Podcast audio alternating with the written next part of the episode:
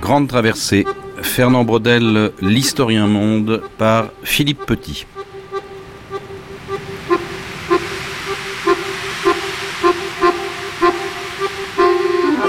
Une civilisation, c'est en effet un ensemble de biens culturels, les plus immatériels, mais également les plus tangibles ou les plus grossiers, des façons de croire ou de sentir, des arts de vivre, mais aussi des techniques, des détails vestimentaires, des secrets de cuisine.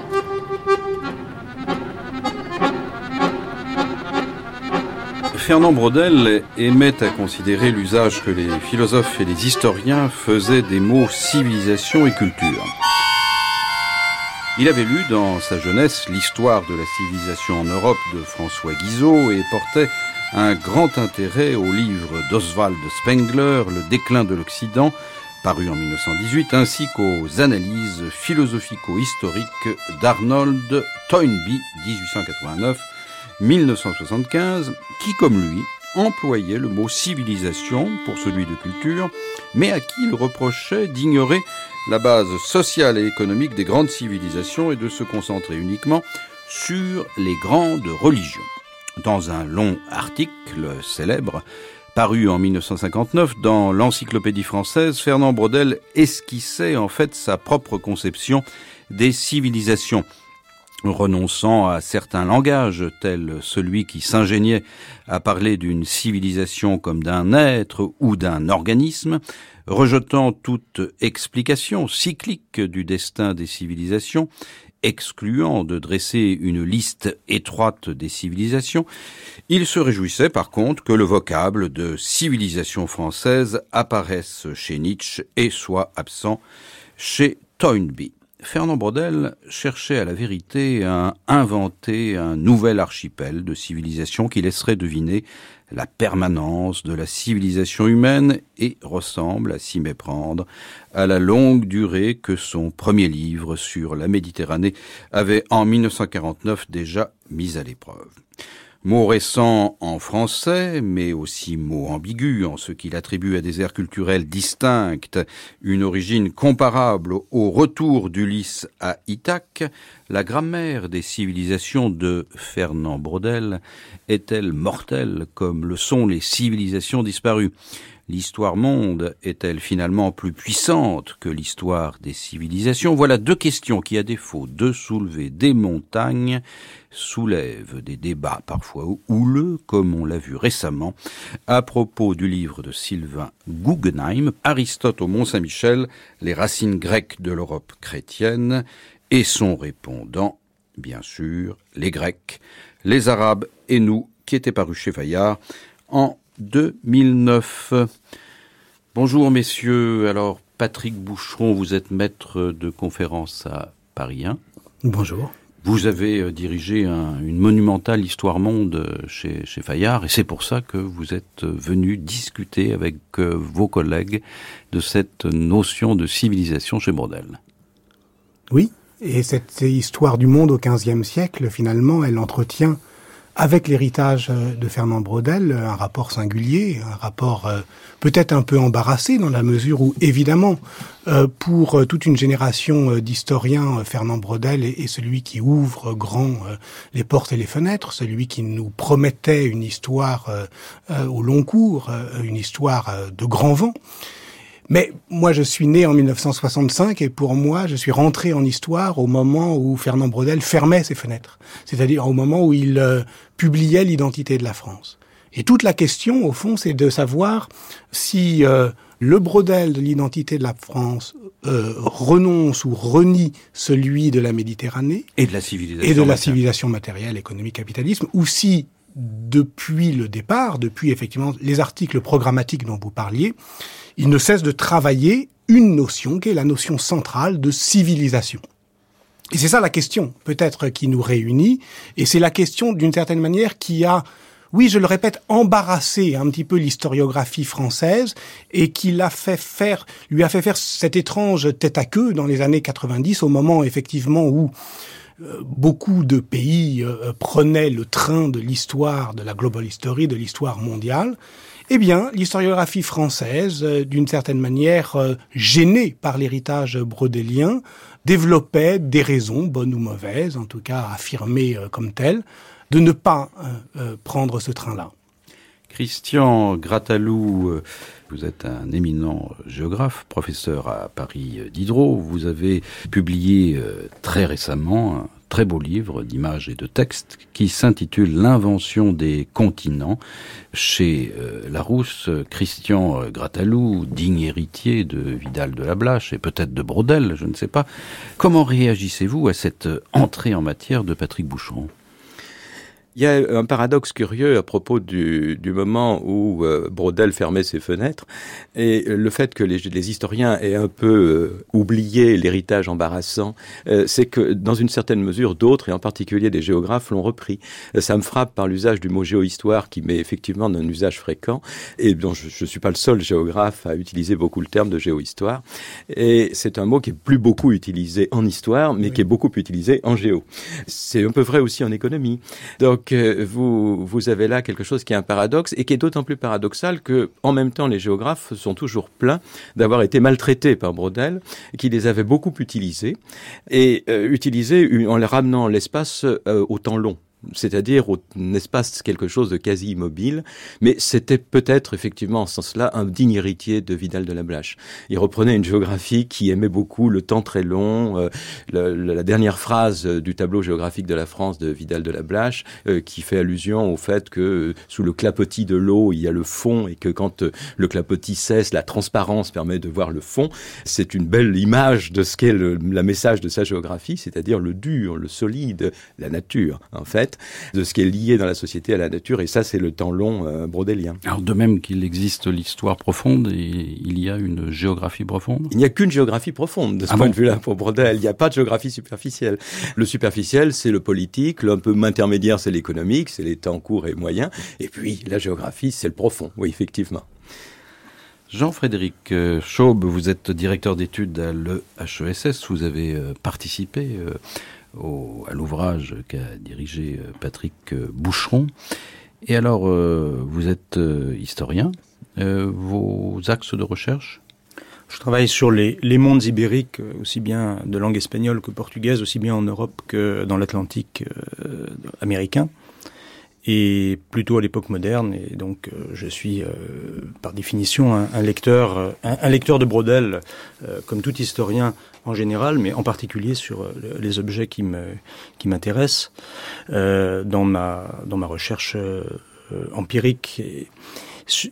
Concernant la, la, la, notion de civilisation euh, avec la, sur laquelle nous, nous, sommes en train de, de discuter, euh, je crois comme vous l'avez dit que euh, les leçons euh, de la Sorbonne euh, de, de, François Guizot ont certainement été une lecture du jeune Brodel, mais il me semble qu'il y a une étape tout à fait essentielle dans l'histoire intellectuelle française autour du Centre international de synthèse, qui est l'un des lieux de formation de ce qui sera l'école dite des annales, en tout cas celle des fondateurs de la revue, et il se trouve que le Centre international de synthèse, en, en 1931, publie euh, les résultats d'un certain nombre de journées d'études consacrées précisément à, à, la notion de civilisation et ce que l'histoire intellectuelle française retient euh, essentiellement de cette, de cette rencontre sont sans doute euh, les deux articles majeurs de Marcel Mauss euh, d'un côté pour l'anthropologie et la sociologie et celui de Lucien Fèvre consacré à cette question. Et en fait, dans le débat intellectuel français, la réflexion sur la notion même de civilisation prise dans les sciences humaines s'est poursuivie, aussi bien du côté de la sémantique historique, je pense également à un article très célèbre de, de Benveniste, et beaucoup plus récemment un, linguiste. oui, le linguiste benveniste, et beaucoup plus récemment un texte qui résume en quelque sorte ce, long travail d'élucidation en termes de sémantique historique, qui est un très bel article de, de Jean Staromansky sur euh, la, notion de civilisation. Donc, il y a en fait, il y a une longue, longue tradition qui court en parallèle de ce qu'aura été, ce été la recherche dans les, des grands chantiers comme ceux de, de Brodel. Alors, vous savez que Brodel, dans un célèbre article consacré à l'histoire de ce mot, un article paru en 1959, euh, citait cette phrase quand même assez étonnante de, de Karl Marx en 1848 dans le manifeste du Parti communiste. La société a aujourd'hui trop de civilisation, c'est-à-dire trop de moyens de subsistance, trop de commerce. Et euh, après avoir cité cette phrase, Fernand Brodel se réjouit malgré tout parce qu'il dit euh, le mot, le mot, en tout cas le mot, c'est euh, assez bien défendu. Et finalement, il opte plutôt du côté de Nietzsche, qui, comme on sait, est un grand défenseur euh, du mot, et puisqu'il va même jusqu'à parler de civilisation euh, française. Alors, euh, bon, on va pas reprendre l'histoire de ce mot dans le détail, mais toujours est-il que Fernand Brodel, lorsqu'il écrit cet article en 1959, le fait aussi contre une certaine vision de l'histoire des idées. Il dit, moi, l'histoire des idées, à la manière de Léon Brunswick, Étienne Gilson, euh, ce n'est pas du tout euh, mon fort. Je refuse l'autonomie de l'histoire des idées. Et euh, l'usage qu'il va faire du mot civilisation et du mot culture, d'ailleurs, est-ce qu'il faut les distinguer? Lui a plutôt tendance à ne pas les distinguer. et, est évidemment, Patrick Bouchon, un usage historique, c'est-à-dire que ça va, ça va servir, disons, sa, sa lecture de l'histoire de ce qu'il appelle parfois la grande marche des civilisations, Patrick Bouchon. Oui, je pense que l'usage euh, quand même assez incertain. On peut en discuter et on peut effectivement reconstituer euh, sur une longue durée, en tout cas celle de sa vie euh, académique, les différents sens qu'il a pu donner au mot civilisation. Mais il faut le dire, comme souvent chez Brodel, il y a un flot d'écriture. Il écrit énormément, le mot revient énormément, mais du point de vue philosophique, le rapport précis que la notion de civilisation chez lui entretient avec ce que Marcel Mauss en a dit, ce que Durkheim en a dit, etc., n'est pas très clair. Prenons un exemple simple, le rapport entre civilisation, société, culture. Dans bien des textes, il les étage. Il considère au fond qu'on aurait trois niveaux, les empires, les civilisations, euh, les sociétés, et que les cultures seraient au fond des sous-civilisations. Dans la grammaire des civilisations, c'est très net. Une culture n'aurait pas, je dirais, la ténacité, la densité d'une civilisation qui se caractériserait, et c'est un des soucis hein, euh, chez Brodel par son imperméabilité, par sa son invulnérabilité au fond. La civilisation, c'est ce qui reste, c'est ce qui demeure, c'est une catégorie de l'invariance, une catégorie la permanence de l'invariance. De la permanence. Oui, Voilà. Et ça, c'est difficile. Voilà ce qu'il dit euh, à propos de cette distinction civilisation-culture. J'ai l'habitude, bonne ou mauvaise, évidemment je la crois bonne, de confondre les deux mots, civilisation et culture, et le cas échéant de les employer l'un pour l'autre, ce qui revient à refuser leur querelle toujours ouverte, l'esprit d'un côté, la matière de l'autre, la collectivité d'un côté, l'individu de l'autre. Euh, Christian Gratalou, alors la géographie où elle se trouve dans, euh, dans tout ça? Alors, je vais commencer peut-être euh, bah, par une carte, ce qui est assez logique. Euh, ça doit être page 70-71 euh, de, euh, du, grand, de, du triple ouvrage de 1979, Civilisation matérielle, économie, capitalisme, où il y a une carte faite par un anthropologue états-unien, je crois, Hughes, qui est sur les sociétés avant les découvertes européennes, donc au XVe siècle, qui a été beaucoup, beaucoup réutilisée par d'autres, entre autres, je l'ai fait, je l'ai republié. C'est une carte de 1950, qui est totalement évolutionniste. Alors, ce qui est intéressant, c'est que d'une part, on ne peut plus la refaire et en même temps, on ne peut plus en passer aujourd'hui. C'est une carte où justement Brodel refait la légende, suivant un modèle qui va des chasseurs-cueilleurs, donc des paléolithiques, aux sociétés denses à charrues et euh, il met les éleveurs, les, les, nomades, en position intermédiaire entre les agriculteurs et les chasseurs-cueilleurs, ce qui est absurde. Ensuite, il hiérarchise les sociétés d'agriculteurs entre les cultures et les civilisations.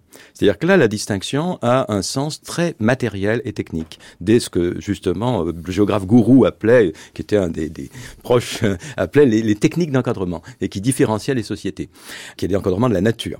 Les cultures, c'est en gros les sociétés à arère ou à bâton à fouir, Donc euh, les Aztèques, les Incas et même une bonne partie des sociétés euh, méditerranéennes. Et les civilisations, c'est la charrue, euh, le labour profond, c'est la rizière, c'est effectivement l'agriculture européenne. On est dans une vision extrêmement matérialiste, ce qui est assez classique chez Brodel, à base rurale, à base paysanne, de classement des sociétés. Là, il confond pas culture et civilisation. Jean-Frédéric Chaud oui, et dans, le, dans la grammaire des civilisations, il y a également un élément, euh, euh, mais qui est tout à fait corollaire de, de, de ce que viennent dire mes, mes deux collègues, euh, qui est la question de la ville. C'est-à-dire que là, il y, a, il y, a, un élément discriminant qui est aussi un élément de, évidemment, de vie matérielle. Ce qui caractérise les civilisations, c'est aussi la dualité qui s'installe dans certains processus entre un, un monde de l'urbain et, et, et ses arrière-pays, et c'est l'interaction entre les deux qui permet de consolider euh, quelque chose qui est de l'ordre de l'institution de la politique, de l'institution euh, des langues et des cultures, euh, et ainsi de suite. Et je pense que là, il y a quelque chose de très marquant dans sa présentation de la grammaire des civilisations, et en même temps extraordinairement classique. Mais un mot quand même sur cette grammaire des civilisations, c'est pas évident. une syntaxe, un découpage des aires culturelles. Qu'est-ce qu'il faut entendre par le mot grammaire? Mais je pense que euh, ce qu'il faut entendre par le, le terme grammaire, c'est un, un, titre tout à fait pertinent pour un manuel. Euh, une grammaire de la langue, c'est un, un, outil qui permet de donner les clés d'entrer dans l'intégralité de la langue. Et la grammaire des civilisations, c'est la porte d'entrée qui donne les clés d'une intelligence du monde. C'est ça, c'est de ça dont il, dont, dont il s'agit, me semble-t-il. Patrick Bouchon. Oui, il faut juste préciser une chose pour euh, nos éditeurs, qui est une question chronologique qui est essentielle. C'est que la grammaire des civilisations est un livre qui paraît sous ce titre en 1987, donc un livre posthume, qui reprend la partie centrale d'un manuel rédigé en 1963 ce qui pose un problème intéressant qui est le fait que Brodel est véritablement un instituteur euh, de euh, l'histoire enseignée hein, et que toute sa vie il a été euh, présent sur ce, ce terrain-là, hein, le terrain pédagogique. Donc un livre paru en 1987 qui reprend un texte de 1963 qui est pensé en fait avec euh, un, un, je dirais un, un, outillage mental pour reprendre une expression euh, euh de l'école des annales des années 30. Donc il y, a, y, a, un effet comme ça de vertige chronologique qui explique euh, la difficulté euh, que les historiens ont avec ce livre qui paraît à contretemps, c'est-à-dire qui paraît à un moment où les historiens n'écrivent plus pour des bonnes ou des mauvaises raisons. Hein, ces histoires euh, très larges, très amples, et donc ça paraît comme une sorte d'antidote, mais une antidote qui est en fait rétroactive à une histoire en miettes. Christian Gratalou, vous êtes d'accord avec cette analyse? Oui, sur l'histoire en miettes. L'histoire en miettes, bon, j'ai une expression reprise à François, François Doss, oui. Crois, oui. 63 me semble important pour deux points. La première, c'est que nous sommes dans la période structuraliste et que le mot grammaire n'est pas innocent c'est l'idée effectivement d'une construction, d'une déconstruction. En même temps, Brodel a des relations complexes avec le structuralisme. Il pose d'ailleurs sa triple temporalité un peu comme un contre-feu. C'est d'ailleurs François Dos qui a effectivement analysé ce genre de choses. Mais 63, c'est aussi, sur des plans peut-être plus très concrets sociaux, effectivement un manuel scolaire de la réforme de 63, dont il ne faut pas oublier qu'elle est celle qui euh, marque la coupure, qui plutôt fait écho à la coupure du lycée, qui n'est plus de la sixième à la terminale, dans lequel l'histoire se déployait dans un modèle évolutionniste de la préhistoire qu'on traitait encore peu euh, jusqu'aux temps les plus récents qui étaient au mieux 45. Donc euh, on avait un modèle linéaire qu'on pouvait traiter sur sept ans. La coupure entre le CES, CEG et le lycée, euh, entre la troisième et la seconde, a provoqué une rupture qui a posé des problèmes qui ne sont toujours pas résolus d'ailleurs au programme d'histoire, aux autres aussi, mais entre autres au programme d'histoire, euh, l'histoire littéraire aussi. Hein.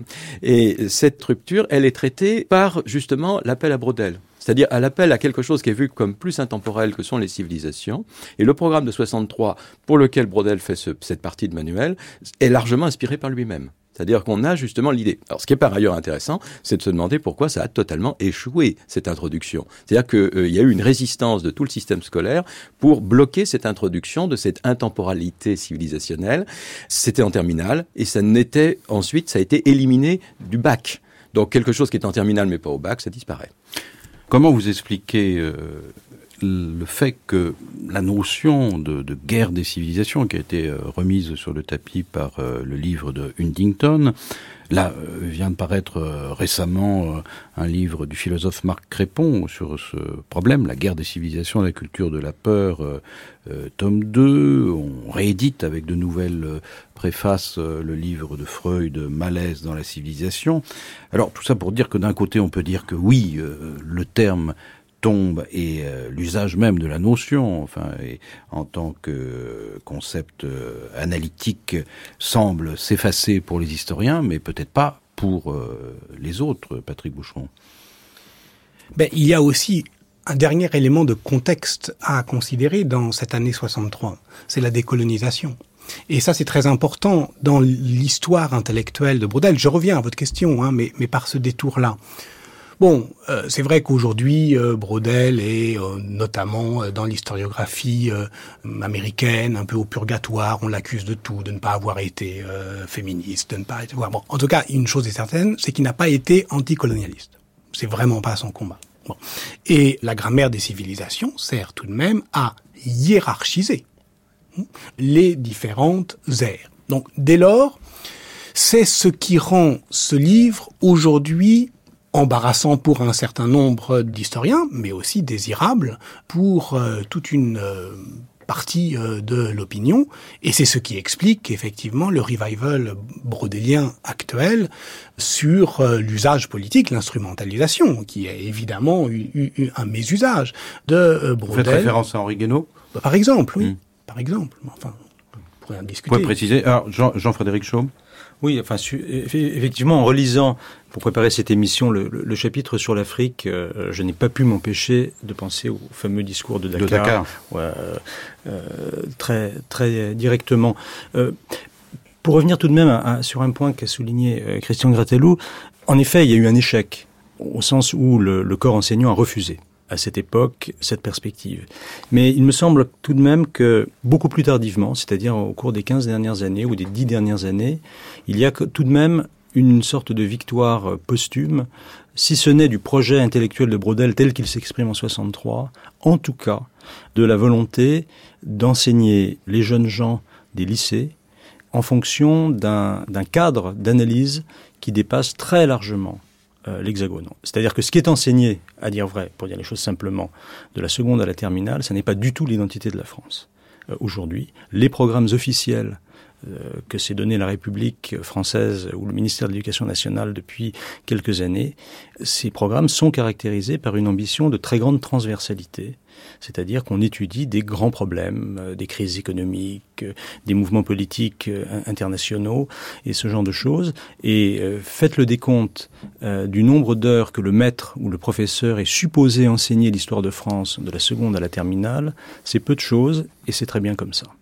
Christian Gratalou, donc le géographe, lorsqu'il euh, étudie non pas la dérive des continents, mais euh, les continents euh, en eux-mêmes, de l'Océanie à des continents comme l'Europe, et qu'il tente justement de, comprendre le, lien qui existe entre les parties du monde et les continents, comment il inscrit ou pas la notion de, civilisation dans ce découpage ah, Très facilement. Oui, euh, justement parce que c'est un paradoxe. C'est-à-dire que euh, les continents euh, correspondent particulièrement, il y a, d'autres exemples, mais correspondent particulièrement à une sorte de fonction de la géographie qui est de naturaliser des idées sociales, historiques.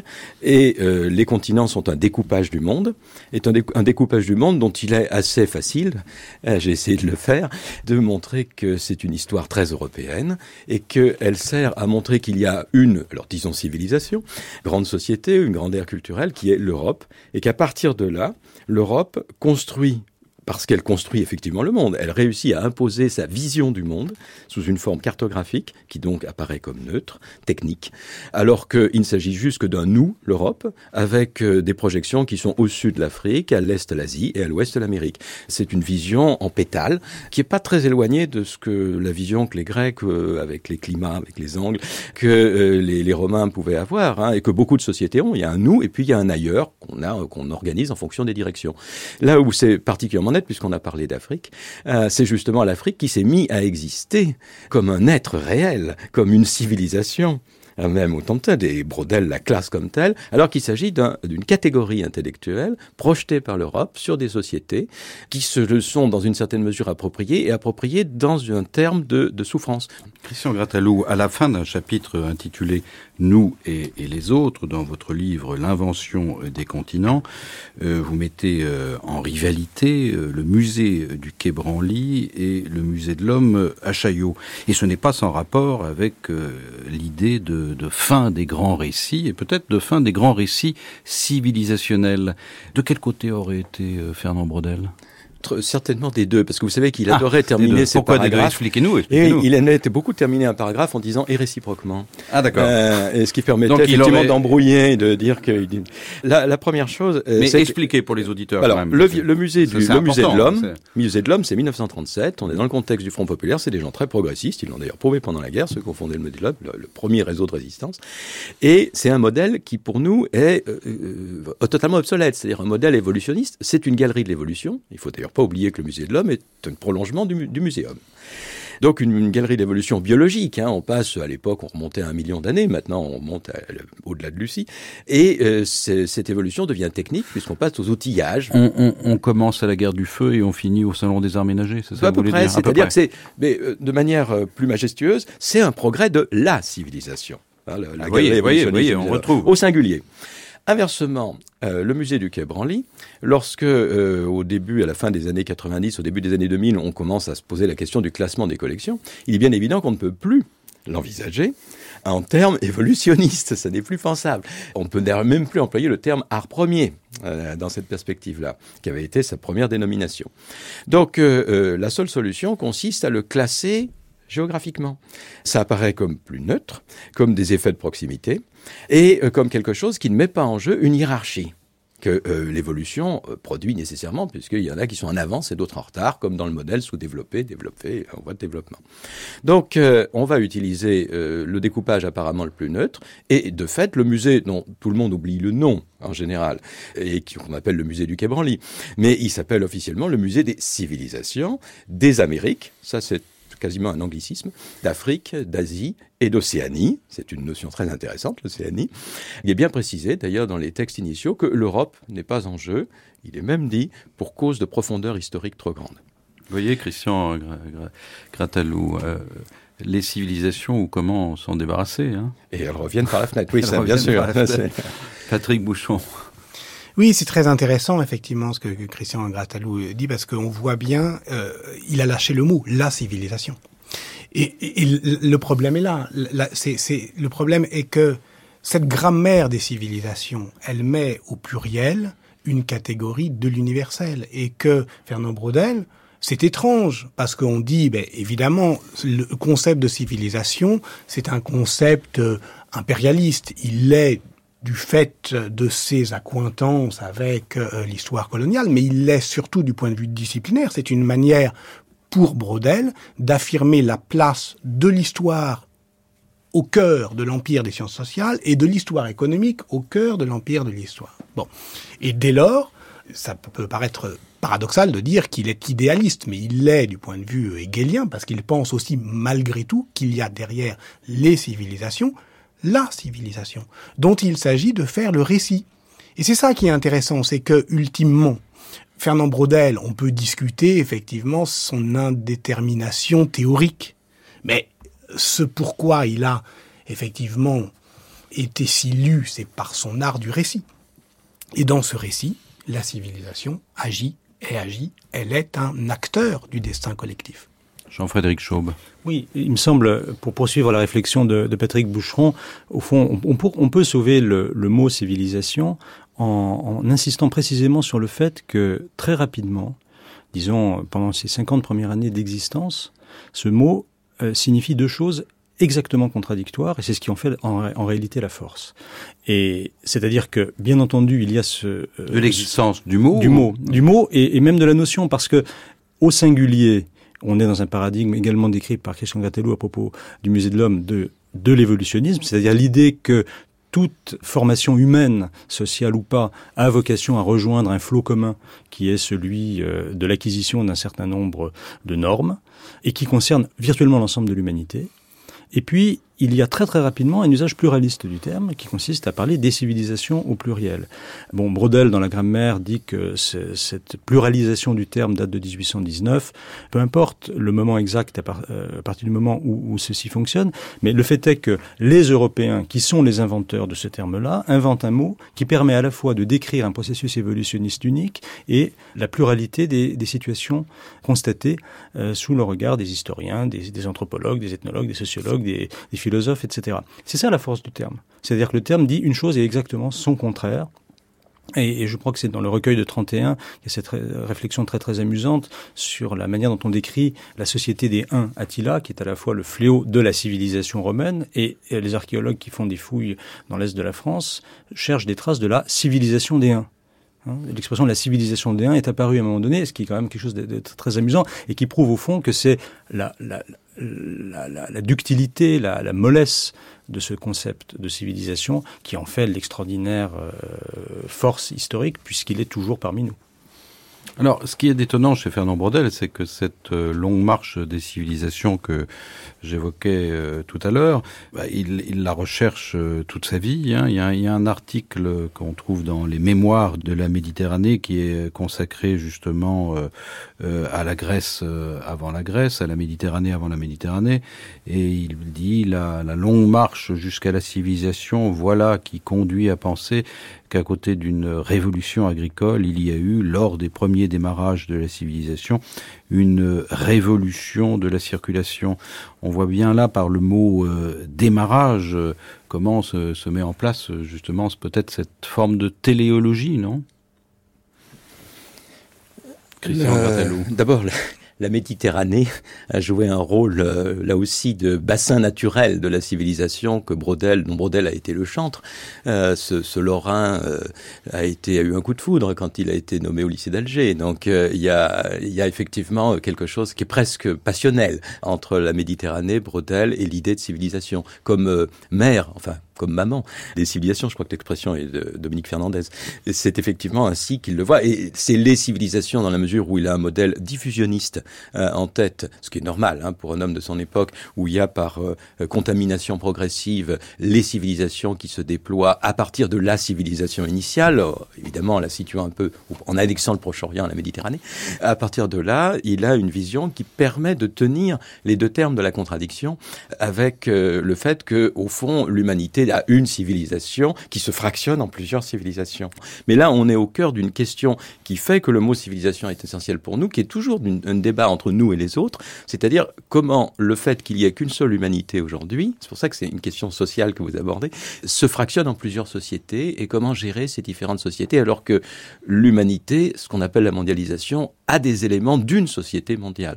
Ce jeu, sur le singulier pluriel est un problème d'enjeu qui permet de penser le monde, dont Huntington, dont l'une des réponses les plus élémentaires, les plus basiques possibles, mais de ce fait efficaces. Patrick Boucheron, euh, comment établir un lien entre l'idée de civilisation et, et celle de mondialisation? Ça, c'est une vraie question et c'est une question qui est difficile parce que pour Brodel, je pense que, et ça a été euh, bien dit, euh, du fait de son histoire intellectuelle, personnelle, affective peut-être, euh, avec la Méditerranée, avec l'Amérique latine également, en tout cas le Brésil, il y a l'idée que, encore une fois, dans un flot, disons, de globalisation, l'historien doit classer. La grammaire des civilisations, c'est un principe de classement, dit-il. Et d'un classement qui est ordonné et qui est hiérarchisé.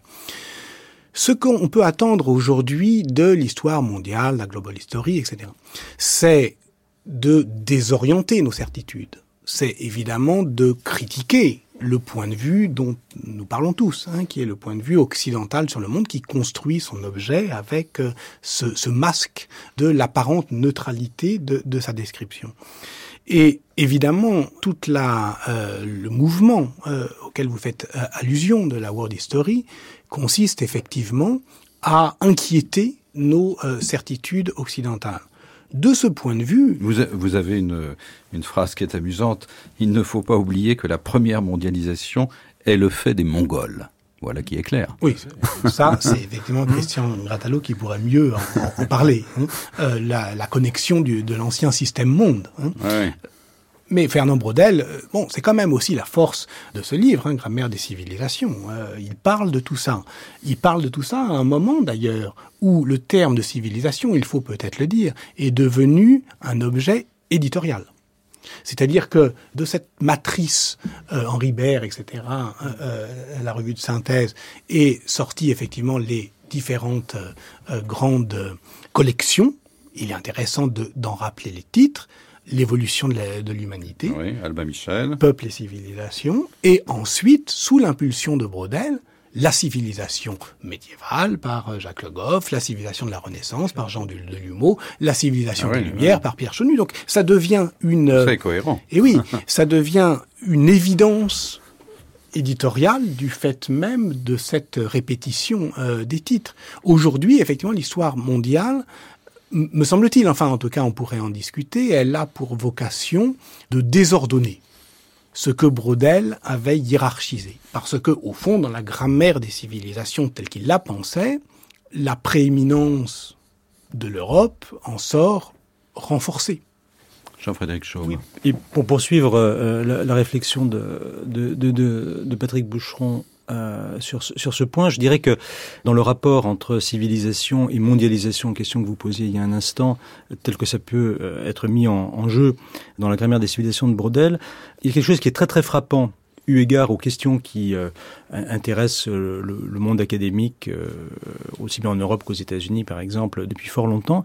Il y a un thème qui pour nous aujourd'hui est absolument évident dès lors qu'on on travaille sur l'interaction de sociétés à culture euh, distinctes les unes par rapport aux autres et qui est complètement absent du questionnement de Brodel, c'est la question euh, de euh, l'invention culturelle d'une hiérarchie des races par l'Europe. La, question de, des origines intellectuelles et des procédures politiques et juridiques de hiérarchisation des peuples en fonction de critères raciaux et biologiques qui a joué un rôle tellement fondamental depuis cinq siècles euh, dans, dans, ce qui a été l'expansion européenne euh, à l'extérieur et à l'intérieur de l'Europe elle-même, euh, est complètement absent euh, du, disons, de la réflexion de Brodel, y compris, j'ai vérifié, dans le chapitre consacré aux États-Unis d'Amérique, il y a bien un paragraphe sur la guerre des sécessions et sur l'abolition de l'esclavage. Il y a bien, euh, le terme de discrimination apparaît bien euh, sous sa plume parce qu'il y a le mouvement, euh, évidemment, des droits civiques aux États-Unis, euh, quelques, à peine une dizaine d'années euh, auparavant, mais la question de la race, du racisme, est complètement absente de sa perspective. Du racisme et du racialisme. Ah oui. Christian Gratalou. Oui, c'est les races ont été un moyen de découper l'humanité et de faire du classement. Euh, c'est pas sans rapport avec les continents, hein, puisque euh, je, moi qui suis le plus vieux ici, j'ai appris à l'école qu'il y avait euh, une race blanche, une race jaune, une race rouge et une race noire, avec des photos. On a là un vieux découpage qui ne les hiérarchisait pas d'ailleurs. Hein, c'était c'était pas forcément dans une perspective euh, euh, strictement évolutionniste, mais c'était effectivement un modèle de découpage du monde qui est tout à fait lié à un découpage cartographique, hein, une vision spatiale du monde. Donc, euh, race et civilisation, c'est un vieux couple. Effectivement, un couple tout à fait dangereux. Mais euh, aujourd'hui, on a pris l'habitude effectivement de le déconstruire dans un contexte post-colonial. On ne va pas euh, reprendre ces éléments-là. Mais ce qui est intéressant, c'est de voir que euh, on est néanmoins en panne de classement. Hein, de, de critères de classement pour euh, trouver des manières d'organiser les types de sociétés. C'est quelque chose qui permettrait de parler effectivement d'une vision postmoderne de la question des civilisations. Jean-Frédéric Chaume. Oui, mais puisque Christian Gratalou euh, fait allusion euh, à un enseignement euh, un peu ancien, je cite page 466 de, de la, la grammaire des, des civilisations, une description de l'Amérique du Sud. L'histoire a mis là, côte à côte, les trois grandes races du monde. Jaune, entre parenthèses, les Indiens faussement baptisés rouges, noirs, blanches. On est encore dans cette idée. Alors, euh, Patrick Bouchon, vous reprenez quand même parfois des, des, expressions qui sont euh, proches de, de celles de, de Brodel. Brodel qui, à propos de la Méditerranée, en parlait euh, comme, comme une personne, comme un, comme un personnage. Euh, vous dites à propos de, de Tamerlan, vous avez déclaré que c'est le personnage monde. Hein, euh, essayer d'illustrer cette idée euh, de, mondialisation qui euh, autre qui aurait été possible. Alors il y a celle des Mongols, il y a celle de, de Tamerlan, et cette lecture que vous faites de façon très très très transversale, enfin du monde au, XVe siècle, en quoi se démarque-t-elle justement de l'héritage brodelien bah, Tamerlan, euh, euh, oui, on peut dire que euh, il agit parce que c'est un homme. Donc dès, dès, lors, dire Tamerlan c'est un personnage monde, monde. ce n'est pas tout à fait la même chose que de dire que la Méditerranée est un personnage monde. Bon. Là, vous faites allusion euh, à l'introduction de, de, ce livre, l'histoire du monde au 15e, où je ne fais que rassembler ce que euh, 80, euh, presque presque 80 de, de, mes collègues et amis ont écrit euh, dans, dans, ce livre. Et, et, dans ce livre, effectivement, il se clôt euh, par un index et il se trouve que lorsqu'on compte les mots, mais ça c'est à la fin qu'on s'en rend, rend, compte, mais Tamerlan est l'homme qui revient le plus c'est celui qui est euh, le plus cité par euh, à la fois euh, l'auteur euh, des chapitres sur la Chine, l'auteur des chapitres. Bon, ce qui est normal puisque effectivement c'est celui dont le monde a le plus entendu parler. Mais c'est l'ancien monde. Il est au centre. C'est l'ancien monde. C'est effectivement celui dont Christian Grattalou parle dans ses lieux d'histoire, dans sa géohistoire, c'est-à-dire effectivement la connexion du système monde ancien qui au fond fascinait Brodel. Parce que c'est ça qui est intéressant, c'est aussi de se rendre compte que on est dans un moment historiographique très singulier où euh, l'histoire économique est dominante, alors qu'aujourd'hui elle est en régression. C'est très par... pourquoi c'est singulier? Parce que euh, cette génération-là a rêvé d'une histoire sérielle et quantitative alors qu'il n'avait pas les moyens de la mener. Nous, nous avons aujourd'hui des ordinateurs, mais nous n'avons plus l'envie de nous en servir, en tout cas comme ça. Évidemment, les économistes le font. Bon. Et donc, dès lors, le récit des civilisations, il manque de ce moteur essentiel, qui est, faut jamais l'oublier, il ne faut jamais l'oublier, pour euh, euh, Fernand Brodel, euh, le carburant, ce sont les échanges, c'est la circulation des idées, la circulation euh, des marchandises, et la route de la soie est, de ce point de vue, je dirais, l'horizon onirique de l'école des annales. Or, ce qui est tout à fait singulier, c'est de voir que lorsqu'on prend un siècle, et c'est cela qui distingue effectivement l'entreprise éditoriale à laquelle vous faites allusion, l'histoire du monde au 15e, c'est que c'est juste un siècle, ce n'est pas une longue durée.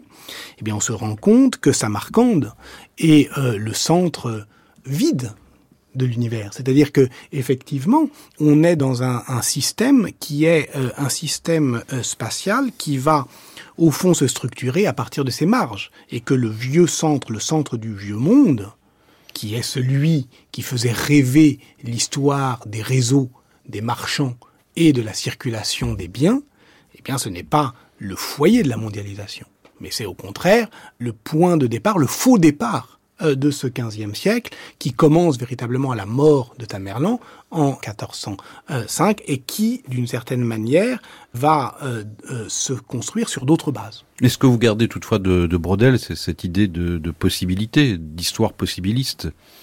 Oui, sans doute, mais hein? avec l'idée que le récit s'en trouve morcelé. Il n'est pas indifférent que le livre auquel vous faites allusion est un livre à plein de voix et qui ne, développe pas un, seul et grand récit. Christian Grattalou. Oui, vous avez dit possibiliste.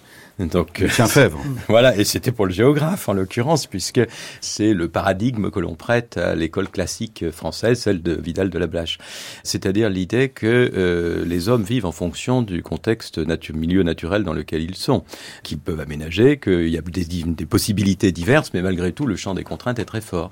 Donc euh, là, la, la grammaire des civilisations, c'est d'abord une carte du milieu naturel, c'est-à-dire. C'est euh... une carte et vous avez prononcé aussi le mot. Ce sont des contraintes et c'est une tradition parfois chez Brodel. C'est aussi ça. Oui, oui, oui. Ah, Est-ce que les contraintes, c'est aussi bien euh, les contraintes agricoles que les contraintes climatiques, que les contraintes que toutes les contraintes civilisationnelles justement civilisationnelles. qui sont les réponses traditionnelles Eh oui. par rapport à ce milieu. Mais la civilisation ne se comprend que replacée dans son milieu euh, dans cette dans cette perspective là ce qui explique le Et C'est rôle parce qu'il y a milieu qu'il y a contrainte. exactement. Et ça, ça explique le rôle des labours des paysans des éleveurs hein, de toutes euh, les éléments qui font qu'il y a un rapport effectivement au climat. Une civilisation dans le Sahara c'est pas la même chose qu'une civilisation euh, dans les îles de japonaises. Jean-Frédéric Oui, à titre anecdotique, j'ai participé au aux États-Unis à une, rencontre concernant euh, l'histoire des révolutions européennes euh, au XVIIe et XVIIIe siècle. ce qui était très frappant, j'étais, je crois, le seul étranger, c'est que euh, chez nos collègues des États-Unis, au fond, dans tous les débats, il y avait deux modèles d'explication en opposition, euh, assez fermes. Il y avait un modèle écologique c'est-à-dire la précondition d'une révolution, c'est une inadéquation entre les ressources euh, exploitées et l'état de la démographie, en gros, pour dire les choses simplement. Et puis, il y avait une explication en termes politiques, c'est-à-dire euh, la précondition d'une révolution, c'est que l'État se modernise. C'est quand l'État se modernise qu'il provoque la révolution. Peu importe euh, ce qu'on peut en penser. Mais ce qui était très intéressant, c'est qu'effectivement, nos collègues américains qui continuent, eux, à se poser des questions larges, ce qui est de moins en moins le cas peut-être chez nous, à l'exception peut-être de mes deux collègues ici, et de quelques autres, il se pose des questions larges et de manière tout à fait frappante, ce qui est en jeu, c'est une explication en, quelque sorte politique euh, versus une explication écologique. Et donc, on voit bien que tous ces débats, euh, nous avons peut-être eu tendance à dire qu'ils étaient enracinés, dans au fond, dans un temps relativement long de, la vie académique, continuent à être des débats ouverts. Est-ce qui n'est pas le cas, à votre avis, en, France? Ben, Moi, j'ai le sentiment, mais purement intuitif, que euh, globalement nous sommes devenus un peu frileux et que les grandes questions, celles qui nous font courir des risques théoriques forts, c'est-à-dire y compris le risque du ridicule euh, ou du démenti, euh, nous font trop peur. Et il y a une sorte de d'attitude, me semble-t-il, globale dans le monde académique français qui consiste à poser des questions limitées pour apporter des réponses limitées sur des objets limités. Patrick Boucheron, achevons euh, cette discussion sur les civilisations quand même par euh, Aristote au Mont-Saint-Michel, les racines grecques de l'Europe chrétienne, parce que ça, bon, alors ça a fait beaucoup causer l'Hexagone et son répondant, les Grecs, les Arabes et nous, qui était paru en 2009, avec un médiéviste, disons, au cœur de la bataille, Alain de Libera, qui était, et puis Christian Jambet, qui, dont on pensait qu'il allait défendre euh, plutôt euh, le livre Les Grecs, les Arabes et nous, qui s'est mis du côté de Aristote au Mont-Saint-Michel. Enfin bref, c'était à n'y rien comprendre, Patrick Boucheron. Euh, résumons peut-être la querelle en un mot. Oui, si, si, vous y tenez absolument. Hein. c'est un livre qui a deux objets, qui a un objet limité, c'est-à-dire la question de la traduction des textes grecs, soit directement en, euh, euh, au Mont-Saint-Michel euh, en latin, soit indirectement par ce que l'ancienne historiographie appelait l'intermédiaire arabe, qui est un problème complexe et sur lequel Sylvain Guggenheim proposait des, des analyses qui ont été très critiquées sur le plan érudit. Et puis, il y avait un, un double fond dans, dans, son livre qui était précisément une grammaire des civilisations. Et c'est comme cela, le, cinquième et dernier chapitre entendait généraliser, voilà, à mm. partir d'une petite histoire de traduction, une euh, théorie générale des civilisations, dont Sylvain Guggenheim disait qu'elles étaient fondamentalement étanches et intraduisibles l'une à l'autre. Alors la question de la... Un peu la thèse de Huntington aussi. Un peu. Alors, Huntington, qu'est-ce que ça veut dire? Lorsqu'on dit Huntington aujourd'hui, c'est devenu un gros mot. Bon, Huntington, le choc des civilisations, c'est un livre qui est euh, contestable, mais qui n'est pas stupide. C'est vrai. Et qui, voilà, et qui et c'est un livre qui euh, pose le problème pour les gouvernements, puisque au fond, euh, c'est cette tradition de la vie intellectuelle américaine qui s'adresse directement à ces gouvernements, de faire des choix de civilisation il y a des choix de civilisation à faire. Dans le livre de Sylvain Guggenheim, nous ne pouvons même pas faire ces choix, puisque d'une certaine manière, la nature, les contraintes, en l'occurrence ici, puisqu'il n'y a plus évidemment de racisme que culturel, la langue, est une prison de longue durée. C'est-à-dire que nous n'avons pas d'autre choix lorsque nous sommes chinois que de penser chinois parce que nous parlons chinois. Et c'est pour cela que les Arabes, non seulement n'ont pas traduit Aristote, mais ne pouvaient pas le traduire parce qu'ils ne pouvaient pas le comprendre, ils ne pouvaient pas le comprendre parce qu'ils ne parce qu'il parlait une langue qui les rétif à la mm. philosophie. C'était ça la question. Mm. Bon, alors je pense que le problème, il est largement réglé aujourd'hui, et la difficulté, c'est effectivement en histoire intellectuelle que les mauvais livres, on va quand même dire que ce livre n'était pas très bon, les mauvais livres peuvent être des bons objets d'histoire intellectuelle. Et comment rebondir? Comment penser ce que ce livre, les Grecs, les Arabes et nous, appellent l'islamophobie savante? Et pour revenir à notre sujet, il y a dans ce livre oui, un article intéressant de Blaise Dufal qui s'appelle Faire et défaire les civilisations, qui l'histoire des civilisations, qui ramène au fond cette histoire à Brodel qui ramène cette histoire à bordel. Christian Gratel.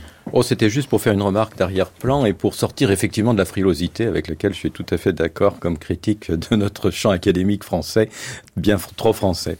C'était simplement pour rappeler que, le, rôle euh, dans le temps très très long que pose euh, à la pensée européenne euh, l'existence de l'altérité musulmane, arabo-musulmane, l'image de l'autre c'est-à-dire du, barbare, du non civilisé par rapport à l'européen, latin, chrétien, c'est largement, dans un temps très très long, construit sur cette opposition.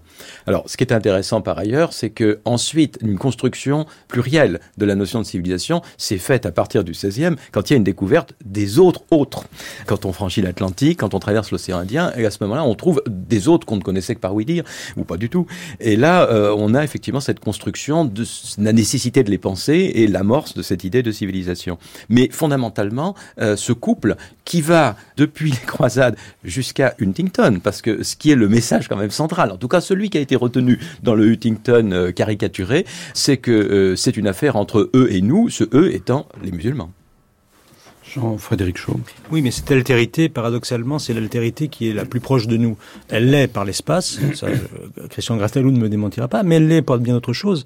Je veux dire par là que si, vous prenez les travaux d'un médiéviste comme, John Tolan, euh, qui a travaillé sur la question euh, de la construction du sarrasin dans la culture médiévale latine, enfin occidentale, on voit très bien, bon, tous les petits Espagnols savent ça, puisqu'ils sont obligés, dans leur laguerre des Michel locale, ils travaillent sur le, le champ du Hein, qui est leur chanson de Roland, dans laquelle il y a de bons musulmans et de mauvais musulmans, de bons chrétiens et de mauvais chrétiens. De même que nous avons construit, nous les Occidentaux, si j'ose dire, en Saladin, un, parfait prince chrétien de confession musulmane, mais c'est comme ça que son image a été construite. C'est-à-dire que ce qui est tout à fait pervers dans ce rapport que nous avons avec les sociétés arabo-musulmanes, c'est que c'est une altérité et une altérité de ceux qui nous est le plus proche. Christian Gratalou. Oui, oui, mon propos était juste pour dire que euh, c'était la construction d'une catégorie simplificatrice. Mais effectivement, on est dans un monde de ce que euh, les lettrés chinois euh, auxquels les jésuites début du XVIIe siècle, avec lesquels ils dialoguaient, appelaient la science occidentale. Pour eux, c'était la science persane. Quand ils vont, les, les, Européens leur apportent les premiers planisphères et leur apprennent à faire un planisphère à l'occidental, ils disent mais oui, mais on connaît ça sur les globes, c'était des globes persans. Et c'est effectivement la même tradition occidentale. C'est c'est le même. Patrick Boucheron, mortelle civilisation, peut-on faire aujourd'hui euh, un, bon usage euh, du mot, du concept?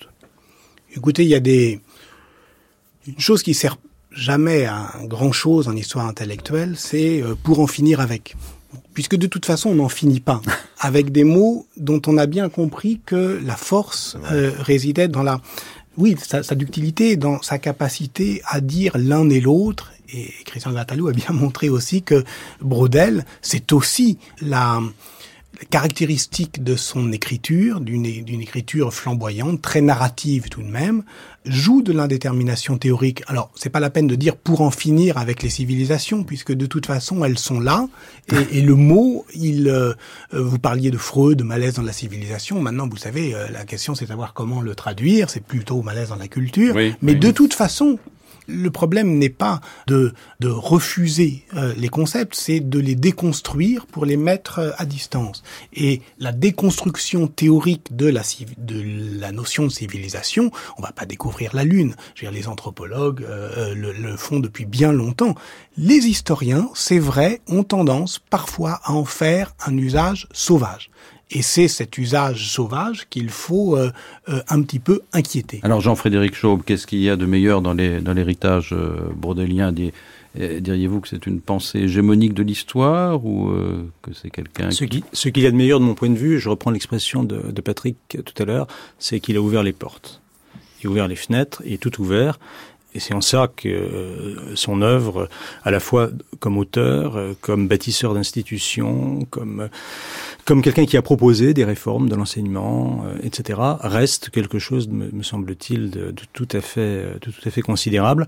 Et euh, la question consiste à savoir si effectivement, on disait tout à l'heure que, l'identité de la France était amorcé un mouvement de, de retour euh, vers l'Hexagone ou de fermeture de ses portes et de ses fenêtres. J'espère qu'on n'en est pas vraiment là. Euh, mais en tout cas, si moi, euh, comme historien et comme enseignant, euh, j'avais quelque chose à retenir de l'œuvre de Brodel, c'est cette impérative nécessité de sortir de l'Hexagone. Christian Gratalou oui, sortir de l'Hexagone Ce que Brodel, oui, tout à fait. Ce que Brodel nous a appris, nous bah, a Vous, ça va avec les continents. Euh, oui, mais c'est de penser à l'échelle du monde. Parce que même si les géographes ont l'habitude de faire de la géographie générale, alors qu'il n'y a pas d'histoire générale, ce n'est pas forcément l'échelle du monde, c'est des études thématiques diverses, c'est comme de l'histoire thématique. Donc euh, Brodel, s'il a été beaucoup, il a eu un gros, gros, gros atout, c'est d'avoir été lu au-delà des historiens.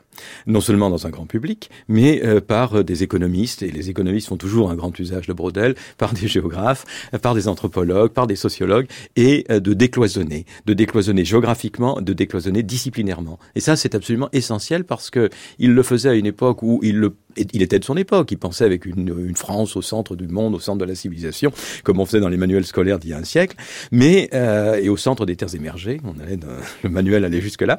Mais en même temps, même s'il est dans un état de mesure obsolète, l'échelle à laquelle il nous a situés, c'est la bonne aujourd'hui. Merci Patrick Boucheron, merci Christian Gratalou, merci Jean-Frédéric Chaube. Quant à nous, nous allons poursuivre cette euh, grande traversée, cette euh, matinée en nous dirigeant vers euh, Dubrovnik, Dubrovnik, la traversée de, de Fernand Braudel en, en 1900, 1936 à Dubrovnik, au miracle. Tout était conservé, construction des navires, mouvement du port, assurance, voyages commerciaux dans l'intérieur des terres. On avait l'image d'une ville-État assurément modeste mais indépendante, et cette image se projetait sur les autres centres de la mer. Je ne sais pas ce que j'aurais fait si je n'avais pas été euh, à Dubrovnik. Attaché d'émission euh, Diane Lamant, prise de son Pascal Bénard, réalisation Franck Lilin.